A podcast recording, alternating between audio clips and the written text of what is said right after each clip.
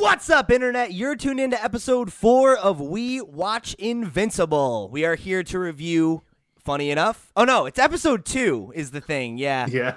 I'm Ooh, fucking you, nailing these intros, huh? Just up. fucking slaying wow. them. Just, you know, like just knocking them up, just fucking knocking them down, setting them up, knocking them down. Anyway, uh, episode two of We Watch Invincible, where we will be here to review episode four of there Invincible. Uh, Neil Armstrong, eat your heart out.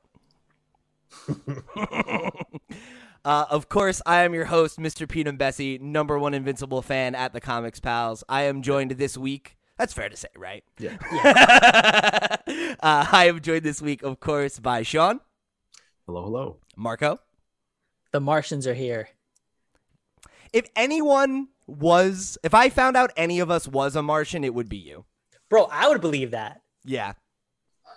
W- w- You'd be the Martian. How, but I would like, I would like, if I didn't know, and someone told me you're Martian, I'd be like, damn, like, like that makes a lot sense. makes sense.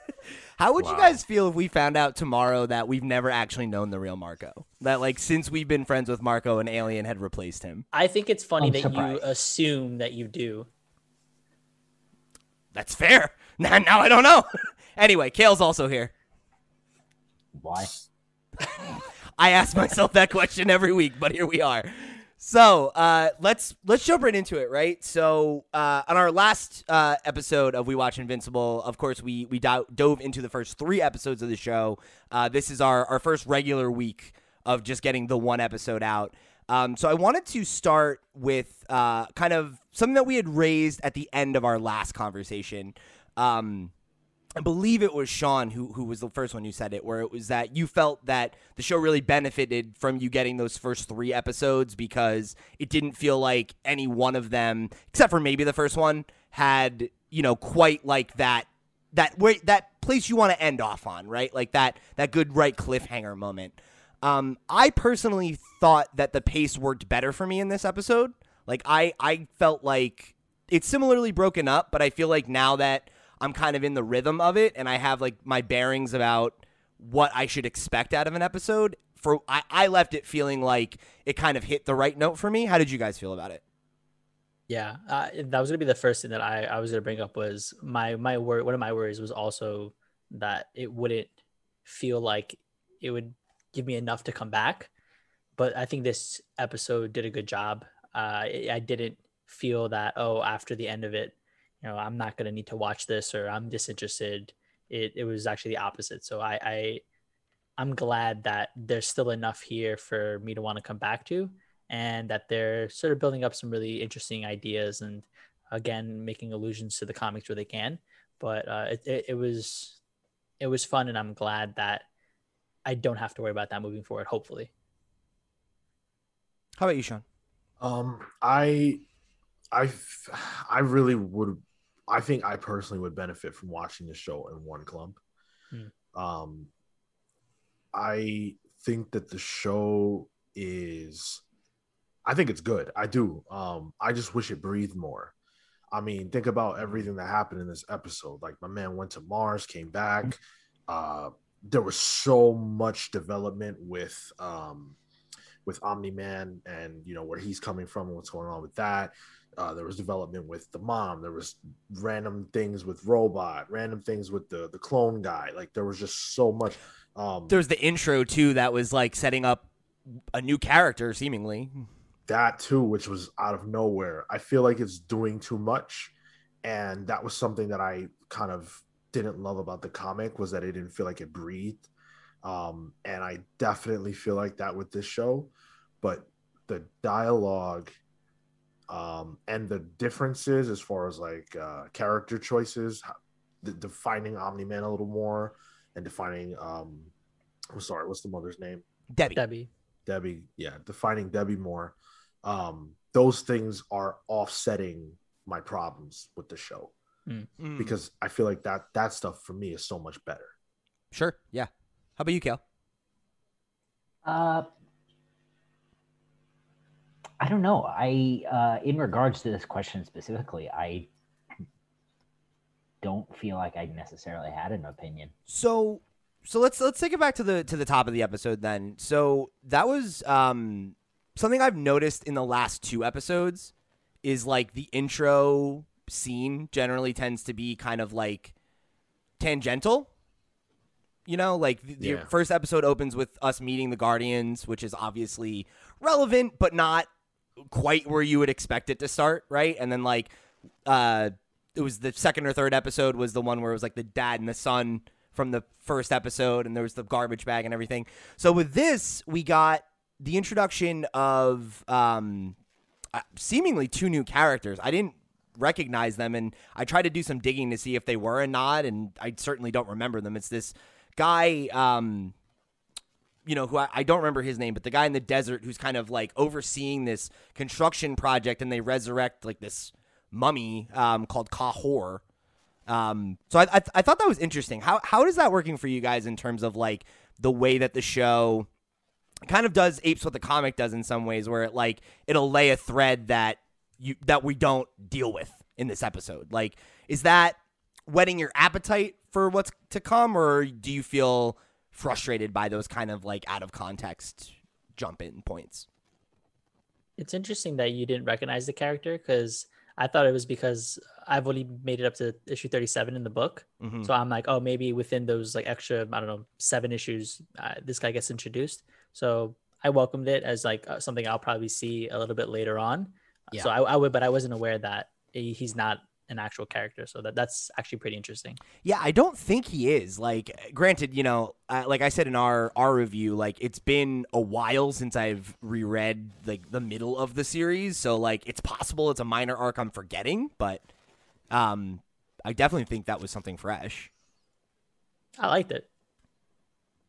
Yeah, um, I thought that that scene itself was cool and it was intriguing. It felt like a new character. I don't know why. Um, maybe because it it felt like, kind of not in a negative way, but it felt incongruent with everything else that we've seen so far from sure. the series. Um, so I was I was open on it. I thought it was cool. Um, I really just wish that we could see something like that and then develop it, because I'm into it and then it just doesn't go anywhere for the whole episode. And we know we're only getting, uh, was it four more? Yeah. So, you know, how much time is there to, to deal with all these threads? I'm I'm worried about that, but it could easily stick the landing. I, I definitely think that there are going to be threads that are left unpulled at the end of this season. You know, like I, I definitely think that, that like they're probably banking on the fact that there's going to be a second season and that like they're going to lay some, some things for us to, you know, Uh, plant some seeds for us to be able to appreciate later, um, because I, I think that's just like that's like so in the D N A of Invincible, and I definitely am glad that they are experimenting with that here, because that was something I was kind of questioning how they would bring to like a weekly television show, just because that's not how T Vs t- T V shows tell stories usually, you know? Yeah. Would would that frustrate you guys in terms of the way that you enjoy Invincible, like currently, if we did have those threads that were just kind of like left untouched because they're hoping on that season two? Depends on what it is. Like, for example, I don't think, I don't expect by any means that they would resolve, you know, Mark's story or his, his relationship with his dad. Like I, I understand that there are things that are going to be held, but I think that, you know, there has to be a healthy balance of resolution and uh plot thread dangling and new characters like this one we're talking about now. Um, if you want me to care about that and remember that going into a season two, that person, that character has got to do something impactful and has got to matter here in this season, I think. I don't think you can just throw that out there and then not address it again. Not that that's what you were saying, Marco. But yeah. Yeah, but that's kind of like the balance it needs to strike, right? Like you want to tease us, you want us to have things to look forward to, but you also don't want to like be threading us along too long. Yeah. Yeah. There's a fine line between that being exciting and frustrating. Sure. Definitely. So uh, one of the things that, you know, th- that I think this episode did a really good job of was, was really like giving the main characters a little bit of space. Like I think this episode, granted, right, every one of these episodes has had a lot of things going on, but the vast majority of the, the, plot and the character work this episode was focused around Mark and his parents, you know, um, to different degrees. And that's something um, that you called out, Sean, that I- I've really, really been appreciating is I think that um, I definitely feel like these characters have more depth earlier in the story, and it doesn't take like issues upon issues and years of years of reading for yeah. you to get to that point, because I feel like Kirkman, you know, and, and the, the staff working on the show, right, probably have a better idea of who these characters are because he wrote them for thirteen years, and, you know, like that is something that I'm sure it's benefiting from. But like specifically with Debbie, I have found both the way that they've made slight changes to her character and Sandra Oh's performance have really, really made me gravitate towards her. And I love the scenes that focus on her. Um, like this stuff, you know, I, I love that she knows that something's up, right? And that like there's this very, very visual, visible tension in their marriage because she knows that Nolan is withholding something from her. And I feel like she, I personally anyway, am kind of been reading it as like she's grappling with the idea that it might be something bad, like really bad, but that like she hasn't let herself go there yet, you know? Um, and especially when she was kind of doing that research on Damien uh, this episode, like mm. you can really see the, the seeds of doubt have been sown, you know? Yeah. Uh, I, I, again, I've enjoyed everything they've done with Debbie. I think this has been a revolution for the character. Um, I was, I, I had to laugh when she went for the, for the, for the wine, just because that became yeah. such a meme in my mind. Every, every issue of the book, she's going for wine. She just always um, has a wine bottle. Yeah. As soon as they had that and she like looked at it, I was like, uh-oh. But I, I gotta say, I was very uncomfortable. Not in a, not in like a bad way, but I thought it was good storytelling. But it made me uncomfortable. Uh, some of the scenes between her and Nolan, where he's kind of, you know, reminding me of like a controlling, dominating man. Yeah. Um, and she's trying to find the way that she can navigate through that, and and how he's changed. Um. And, but still stand by him while also trying to determine what's going on for herself.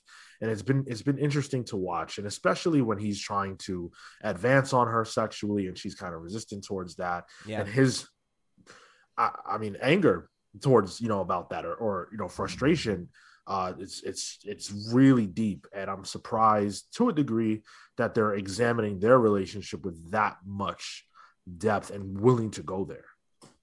Yeah, I, I, you, you called that out um, in our in our last episode about the kind of like them playing with this dynamic of him being like this domineering husband and father, right? And like when that moment hit, and she like confronts him about it, and she's like, you know, since his powers developed, like you've been mean and you've been a dick, and you know you've been talking about home and your family and all this stuff that like this side of you I've never seen, you know, and like. Something about that, it just really rung true to me, and it, it felt authentic, you know? Yeah. Um, I am, I mean, maybe I'm jumping ahead a little bit, but I'm struggling with the idea that this, I don't feel like this story can go the same way that the comic goes, where he's kind of, well, I mean, if you haven't read it, I'm sorry, but uh, where he's spoilers, right? We're in full spoilers here, right? There's an attempt, at least. I don't know if it happens or not, but there's an attempt to redeem him. Uh, you know, characters talk about, uh, oh, he's he can't possibly be only this nightmare person. Like the real him has to be there somewhere. Um, I don't feel like this can go that way, because in this version, he's doing a lot more gaslighting. He's yeah. uh, a lot more domineering. These are aspects of his personality. And she even references, Debbie does, that when she met him, he was a dick. It wasn't, it, she knows that he has changed, but she does say that, you know, he was a douchebag even back then. And the only reason that he got a second date was because uh, I, he, she saw him saving somebody. She saw him save kids on the news, and she was like, oh, he's probably not that bad or whatever. Right. But it was always there. So mm-hmm. it's hard for me to reconcile the idea that they could go down that road later. So I go, no, go ahead, Kel. Go ahead. I feel like they won't with her, but mm-hmm. I could see it with everybody else. People like Art, you know, maybe that, Maybe that will be, you know, what we see Mark Hamill coming in to do more of, um, and even Mark, yeah. you know, Uh, but I think I think we'll see her go down the road of, oh no, he's always been like this. It was all a lie. Um, you know, I, I think we'll see her do a, a real hard turn. Yeah, and I think that specifically because of the way that she's been portrayed as like digging and, and like sort of prying at the truth there, because she knows that something's missing. Like that, that just feels like a natural sort of uh, uh, just drama moment. Yeah, I agree with that. And I also feel like there is intentional work being done on the part of the writing staff to position this Debbie as different than the Debbie in the books, right? Because like mm-hmm. even today, uh, today in the episode that we watched today, I mean, um, they have that conflict, right? Where, where she's like, I'm dealing with things at work or whatever. And he's like, oh, you're the wife of the most powerful man in the world. Like you shouldn't have to deal with that. And she's like, fuck you. Like, did you really just say that to me? Like yeah. I'm my own person. I have my own life. And like the reason that Debbie, you know, crashes and burns in the books is because she isn't and doesn't, right? Like she's mm. not her own person. She's a person who, you know, like a lot of, uh, a lot of wives and mothers, right? Like it, their life is, their identity is defined by their family. And when she loses that, she has nothing, right? She has no other, she has no job. She has no other real connections. Um, whereas this Debbie is clearly a different person, right? Like right. she has friends, like she's friends with Olga, right? Like, and, you know, maybe not best friends, but she clearly has relationships with people outside of, of Nolan and Mark. So it is going to be interesting to see how her character reacts to whatever version of that conflict happens, because I think it is going to be a lot different for her, you know? Yeah, I, I hope you guys are right. I would love to see her uh, kind of come out underneath his shadow. To this point in the book, from what we've read for our book club, it definitely feels like she's not an actor, not an autonomous person. She's kind of just living at living at the whim of Nolan. And then when he's gone, she's just, you know, nothing. Um, so for her to strike out and become her own character and have her own relationship to Mark and kind of be a counterbalance to uh, no, what Nolan is in the show, I think that would be fantastic. Well, and, and I feel like that juxtaposition that you called out, um, in the one of the previous three episodes, right, of like they have that conversation on the back porch, right, and like you can see like the anger and like the intenseness that he gets from his dad, and like the kindness and like the Mark that people, you know, gravitate towards is what he gets from his mom. And like when they have that conflict about him going to Mars, right, well, she's the one, she disagrees with Nolan. She's like, no, like it's up to you, you need to decide who you're gonna be and what your values are, like mm. you know, and like that's totally her just straight up going against him in that moment, um, which is something I don't think we would have seen the Debbie that we know from the books to do, at least at that stage. But I, yeah. I feel like he would have been the character to say that in the books as well. Sure. Yeah. Oh, yeah. Mark, you mean Mark? Nolan. Uh, Nolan. Oh, okay. Okay. Yeah. Uh, yeah. Yeah. I think you're probably right, Cale. Um, So we we've been talking a lot around Nolan and, and his role in this episode. So let's let's dive into that, because I'm I'm interested uh, in in a few angles of this. So one thing I wanted to ask you guys is, you know, um, Sean called out that conflict that they had and that Nolan is kind of like engaging in some like gaslighting behaviors, right? Like he is clearly, you know, he's lying about what's going on, and he's trying to to maintain his bond with, with Debbie, or, or at least keep her from figuring out what's going on, right? So I wanted to kind of raise this question to the room.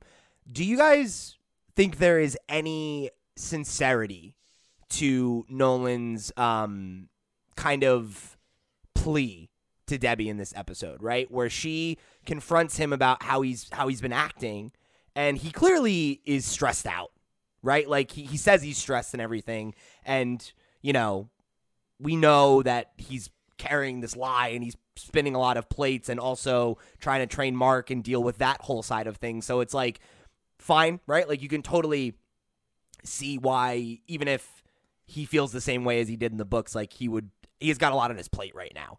But the fact that he has that kind of, that moment where I feel like he shows a little bit closer to his chest, where he's like, I never thought I would have a family, and, you know, like this, this changed everything and all that. Like, I, I guess I'm wondering, like,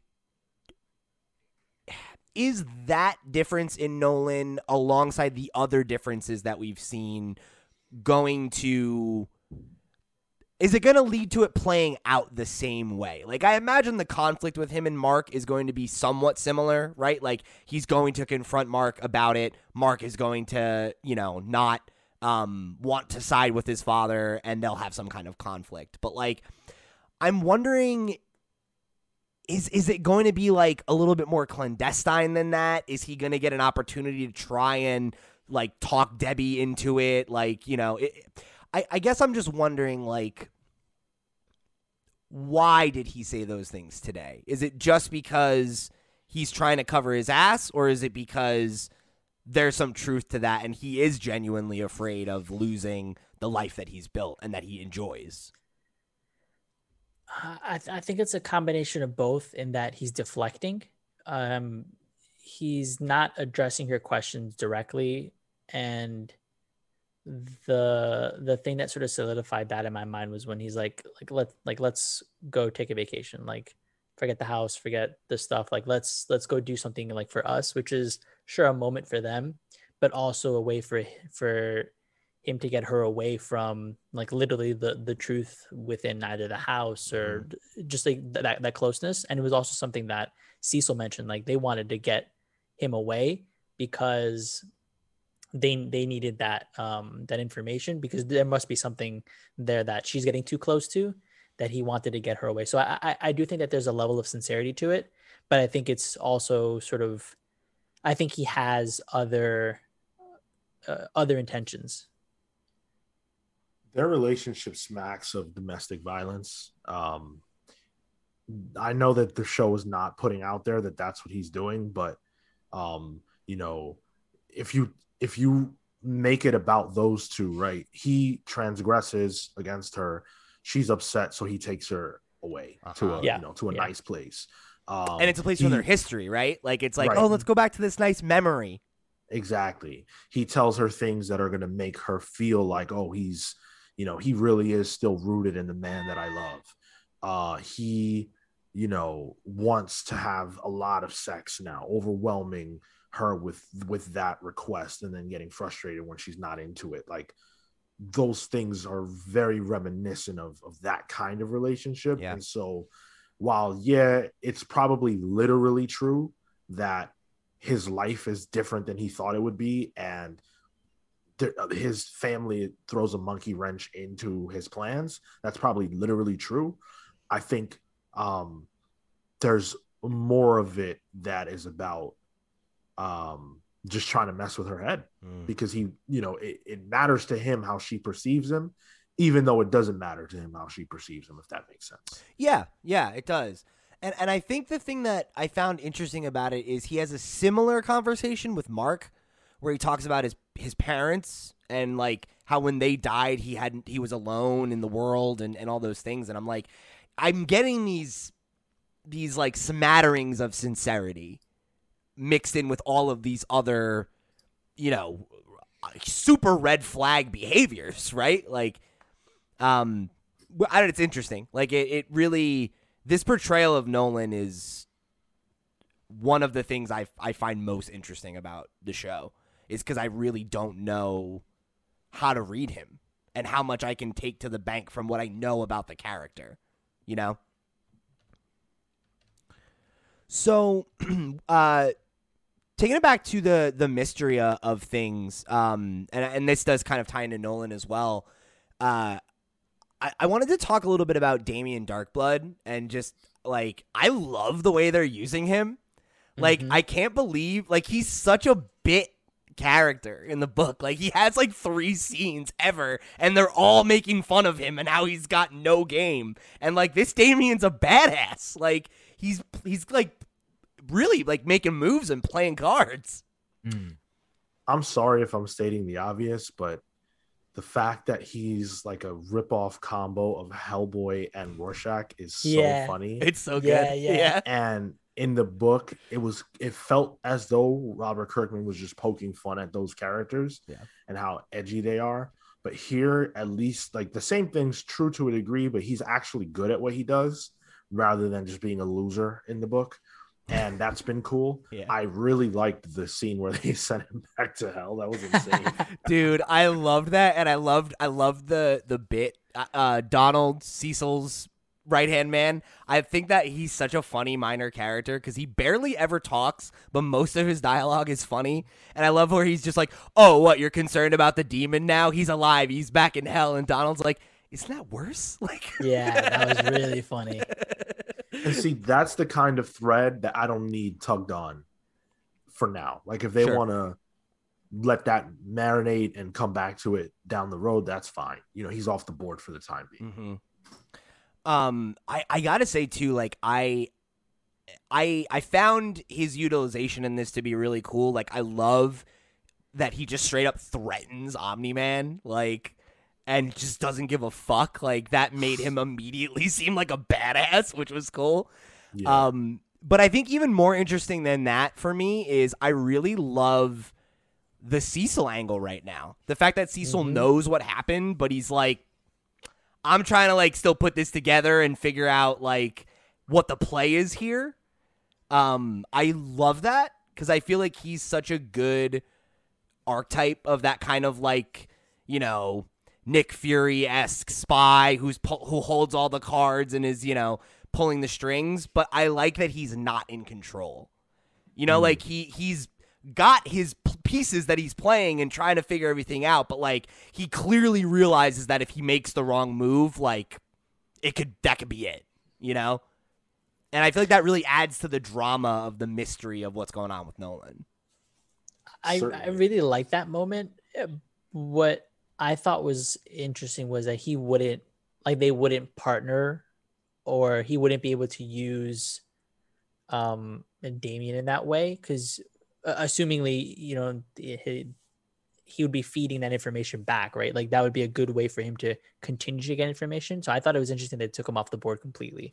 I think what the the takeaway there was was like, he had originally been like, fucking whatever, eat your heart out, go figure it out. And then when he gets closer, he Cecil tells him to stop digging, and he kept digging. And then okay. he lets Nolan know that someone knows, you know? So, like, I think he felt like, you're overplaying your hand and you're getting in the way of what I'm trying to do now. So, like, I need you to go away. Okay. So this is extremely reminiscent of The Boys, where uh, in The Boys, Homelander is the Superman analog, mm-hmm. and the characters who suspect that there's something really, really wrong with him, or that outright are aware of it, still have to tread lightly because he can kill anyone that lives. And he can kill everyone that lives. So the presentation of Omni-Man as a character who has to be treated with gloves because of how dangerous he is only serves to underscore the fact that this guy has the potential to end the world. And if he could kill the Guardians, and he did kill the Guardians, then who's around on Earth that can stop that? And so you really have to be so careful about the way that you approach this. And they're doing a great job of establishing the danger, not, not only at home, not only like in his home, how dangerous he is, but into the world. Yeah. And um, I, I really like, and, and again, I, I think this is like one of those small moments. Um, and this is something I think Kirkman does a pretty good job of, of like having a character say something small that speaks to their personality in a big way, because Cecil's like, I need to figure out why he did it. Right. He knows he did it. And he's like, I need to figure out why and if I can stop him, or if I need to. Because if he ends up finding out that it's like, oh, he killed them for this reason and it doesn't really matter, then, like, you read into that, right? Cecil wouldn't do anything then. He'd be like, okay, that's cost of business, I guess. Like, fuck. Mm-hmm. But, you know, he's not going to act if he doesn't have to. Um, and I, I like that he's, like, an interesting dynamic character in that way, because he's kind of unpredictable. You know, he's going to do what he thinks is the most pragmatic thing at any given time. But, like, you know, th- that's hard to, to guess. You know, that's hard to anticipate sometimes. Right. So uh, on the the note of the ending, um, what did you guys think of that? Right. So, like, the, the end is after Damien's exercised, uh, we cut to back back in Nolan and Debbie's bedroom, right, where he was in that closet poking around, and they're talking, and Nolan's basically like, oh, Cecil called me and told me, like, they don't suspect me anymore, like, we're all good. and it's like zooming in on the closet, and I replayed it twice to try and figure out what was there. Because, like, Damien, like, grunts or something, right? And I, and I was like... He laughs. Yeah, it's like, is he hiding in the closet? Did he leave something there to, like... I, I was... was... Um, I think it was his notebook. Because if you see, like, on top of, I like, towels or something, there's, like, another dark piece yeah. of... I think that was his notebook that he... Maybe because he left that behind, he can, like, still come back or something. That's kind of what I was thinking, yeah. Yeah. I thought that was cool, and like for it to be in the house, like he literally has an ear in and all, like um, like the pillow talk of the situation, right? Yeah, because I thought it was interesting because when I first heard their voices, and it kind of sounded like that center, like you're on a phone kind of thing. Yeah. Um, I was like, oh, did Cecil get a bug in while they were gone or whatever? But then Damien laughs, and I was like, oh shit, like he's doing something. You know, he's got some card up his sleeve here. Hell, don't stop the demon, boy. Did I? Well, I guess I guess it could be if it was his notebook. Uh, you know, you have to presume Debbie could find it. Oh, true. Oh, yeah, that's a good point. And that could that could be his play, and that was just, you know, his I don't know hell laughter for the moment. He did threaten Omni-Man with that. He said he's like the truth. You can't hide the truth. Your wife already suspects something. Mm-hmm. Oh. Huh. That's interesting. Yeah, you might be right, Cal. I didn't even see it was a notebook, so that's a good spot, Marco. Were you going to say something, Sean? Uh, I wasn't sure if you guys had more to add to that. I was going to point out something that I thought was interesting. Yeah, we can pivot. Um, it was just the fact that uh, Ryan Ottley wrote this episode. Wait, really? Oh, really? Yeah. Oh, my God, I didn't see that. Yeah. Are you sure? Are you sure it wasn't Ryan Ridley? Yeah, I thought it was Ryan Ridley. I'm I'm on the I'm on IMDb right now, and it says Ryan Ottley, writer. Holy shit! Because I, I remember it saying Ryan Ridley. Yeah. Um, I don't know. Maybe IMDb is wrong, but I'm literally staring at it right now, and it says Ryan Ottley wrote the episode. Huh. He got a writing credit for this episode, and he's the huh. only writer credited in this episode, in what? terms of like.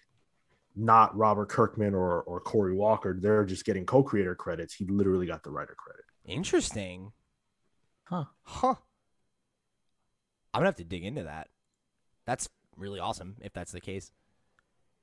Yeah. Uh, I'll do. I'll, I guess I'll look into it a little more now to see if that's true. But uh, if it is true, I think that's really cool. And yeah. if it is true, he did a great job. Yeah. Yeah. Seriously. I'd be super impressed by that. I mean, like, I to my knowledge, he's only ever written...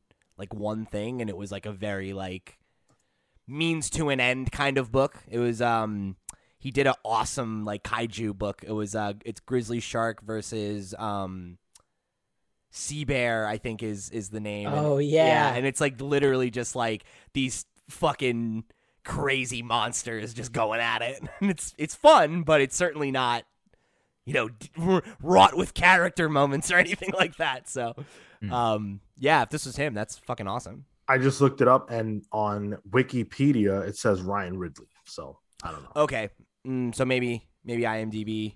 Well, yeah, if you guys saw Ryan Ridley, then there, there yeah. you go.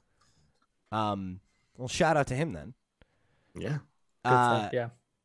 So the there's a few other moments I kind of wanted to touch on here uh, before we before we wrap. So. Um, something that I thought was was cool in this this episode was um, so they had the the moment with Robot and Rex uh, play out very similarly, right, where he takes Rex's blood for for the clone, um, and I had this moment where I was like, wow, the fact that they do the shot for shot thing so sparingly makes it so much more exciting when it happens. Mm. Um. Because that got a pop for me, and then the, the thing where he's on the ship and he eats the tries to bite the frozen sandwich, like that's another like yeah, shot that like funny. That happens exactly that way in the book, and I'm like, oh, that's awesome! Like, it, I love that it. I feel like because it's got this balance of new and old, like I'm getting the best of both worlds. Like the new stuff is surprising and that's fun, and the beat for beat stuff is like, oh yeah, cool! Like my favorite book adapted.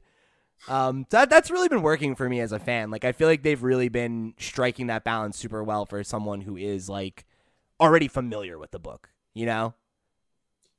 And I think that now that we've lived through and are living through the M C U, and to a lesser degree what D C's doing, um, we are used to that as fans. I think shows and movies that came out in the two thousands uh, were a lot more scrutinized for the things that they did differently from the comics than they are now. So um, I think that that's great, uh, especially for something like Invincible that has areas that it can be updated if you look at the book. Mm-hmm. um I think that they're doing that in the right way.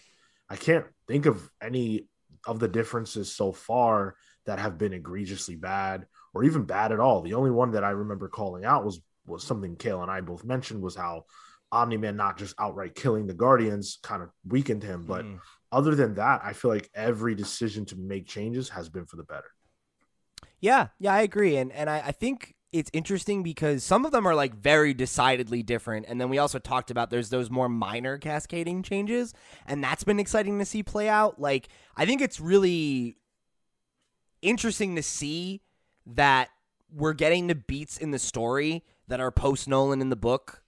And are and we we got to those in the first three a little bit, but like the Mars mission, right? Like that's Mark's first big at-bat as a superhero.